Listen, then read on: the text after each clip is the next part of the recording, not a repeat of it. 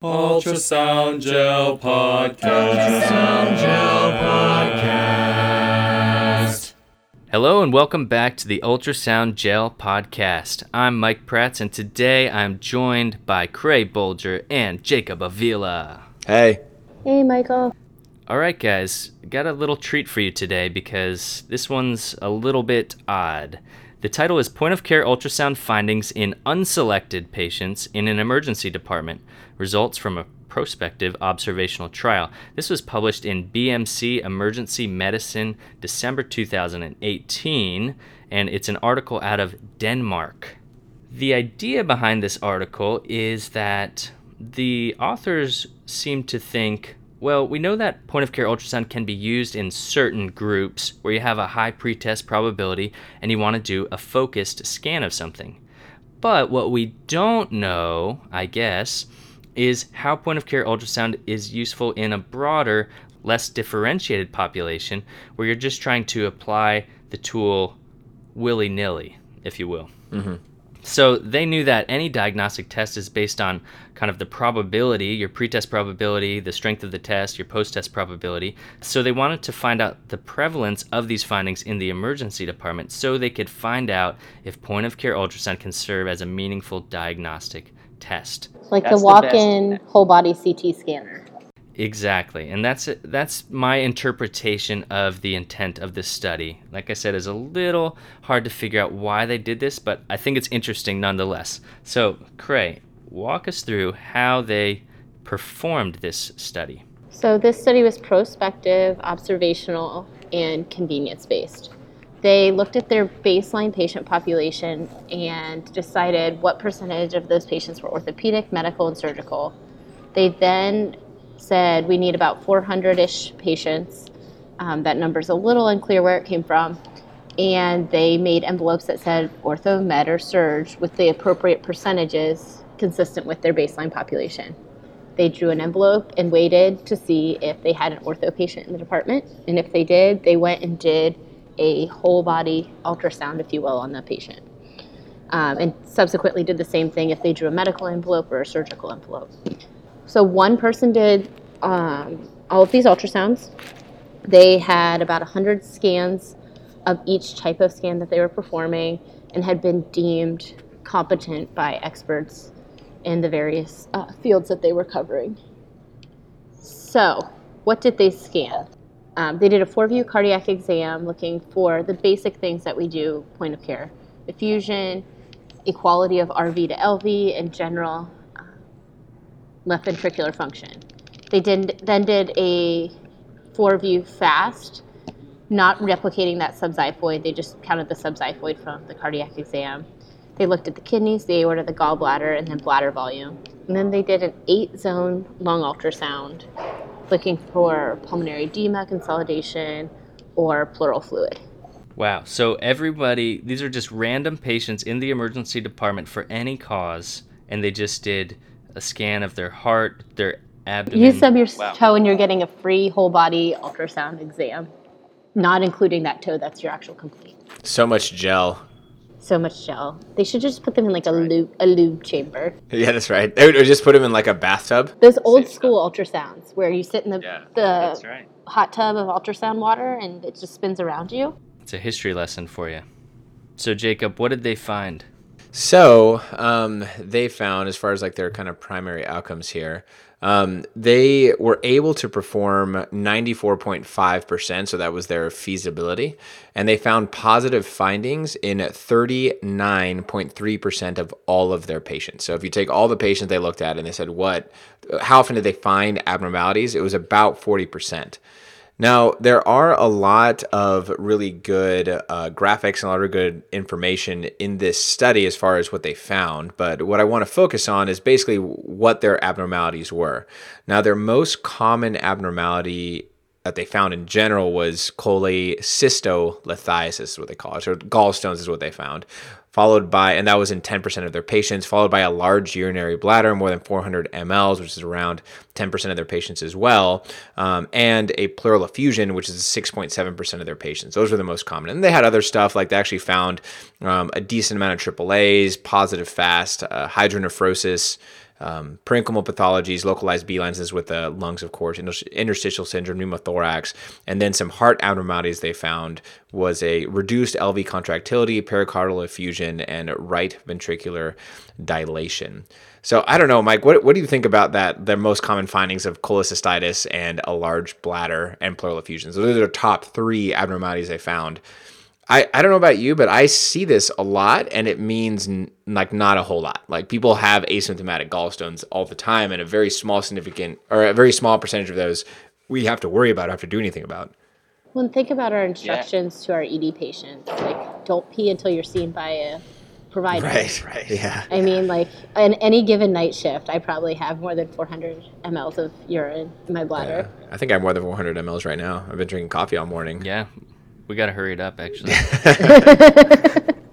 yeah, but I think that's a big limitation of their study. Like they are probably were excited to say, "Wow, 40% of these patients, I don't want to call them asymptomatic because they're probably in the emergency department for some reason, but basically 40% of these non-indicated point of care ultrasound exams were positive. That seems like a huge number.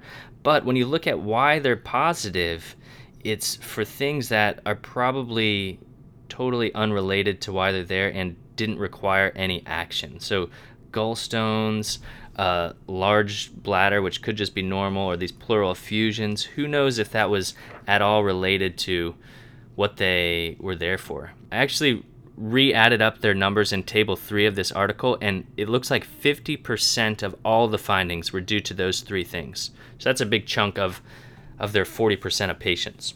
Now, I also, because I enjoy finding these weird little intricacies of these papers, I thought it was entertaining how they made these categorizations into whether a complaint was orthopedic or surgical or medical. So, some weird ones I saw were a pearl in the nose. That was an orthopedic complaint. I don't know who's putting pearls in their nose. But if you see that in your emergency department, now you know what to do. Consult ortho. Right. They'll take care of it. Also, something called the white bowel. That was a surgical issue. Yeah. Diagnosed Sounds by very... Dr. Captain Ahab. yeah. I also learned a little bit of etymology because I saw one of their chief complaints was mitella. That was an orthopedic complaint. Turns out mitella. Maybe some of you use this term, but that is a That's a hazelnut spread that you put on bread. Is that is that right? That's close. It's close. This is actually a sling for your arm. Mm. Okay. But it's because mitra from the Greek means either a headband or a sling or a protection or armor, and that is why a bishop's hat is called a mitre, and that's where you get the mitral valve from. Oh. It looks like that hat. Fascinating. I did not know that. Yeah, so Thank you for that. Now you learned something from this podcast. All right. Well, besides these obvious limitations that we talked about, essentially saying that this information may not be that useful to know, the other ones are that this was a highly skilled single investigator and a convenient sample at a single center. So your healthcare system may not have people that put pearls in their nose. So you have to understand the external validity may be limited there. I think an important point from this is I think this is a lot of traditional imaging specialists' fear of focus is that we just go looking for anything and everything.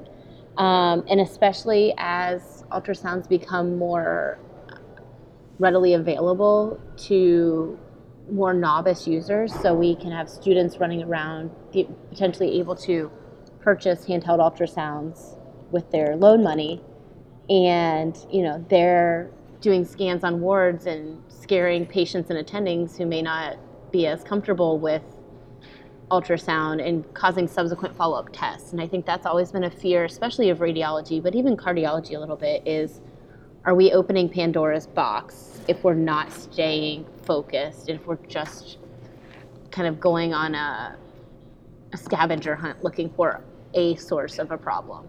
Um, I think we never go as broad as this does, but think of our like undifferentiated hypotension, undifferentiated sepsis, altered mental status, where sometimes we do kind of go searching for a source. And that's, I think, safe and probably appropriate in a skilled user's hands. But I think if the wrong or um, maybe naive to their limitations user has is doing that that that could potentially cause patients cost and even harm if we think about things like contrast induced nephropathy whether or not you believe in that or undue radiation potentially even a, a procedure that they may or may not need um, so i think while i don't think this study changes my clinical practice i think it does bring up an interesting point that if you go hunting long enough and hard enough you may find something and it's kind of like you don't order a test you don't know what you're going to do with the results of. Like this is the same kind of concept: is don't go do an ultrasound if you don't know what you're going to do if you find a positive result. Great point, Creagh. But also, I just wanted to add that this goes along with how we always advocate that you use ultrasound, which is in the clinical context. So, you find some of these things, you as the clinician should be able to tell if this contributes to their presentation or if this is an incidental finding. So, I think that when you take a look at this study where they're just pulling random findings out and we don't even know what those people were there for, then I think it's it's less useful. I think it's like picking your nose in public. Like you, you probably shouldn't do it, and because like part of it is if you pick your nose in public and you get a booger, like what do you do with that booger?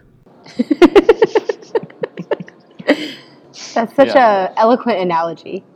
So the only real question I have for you guys at this is knowing now that there's a pretty high prevalence of pathology in emergency department patients.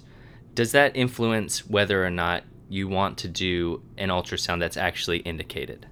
An indicated ultrasound, no. I would say this might make an argument that we could be using ultrasound to screen patients, especially higher risk patients, for high risk large bladders, high risk problems. So like AAA, maybe we should be doing AAA screening on any hypertensive patient in the ED to make sure that they don't show up two months from now, two years from now with a rupture um, or at least you know maybe this is something where you encourage this being used in a primary care setting for screening purposes, not for asymptomatic cholelithiasis or urinary retention, but for some of these things that do have lethality associated with them that we're picking up in otherwise asymptomatic patients.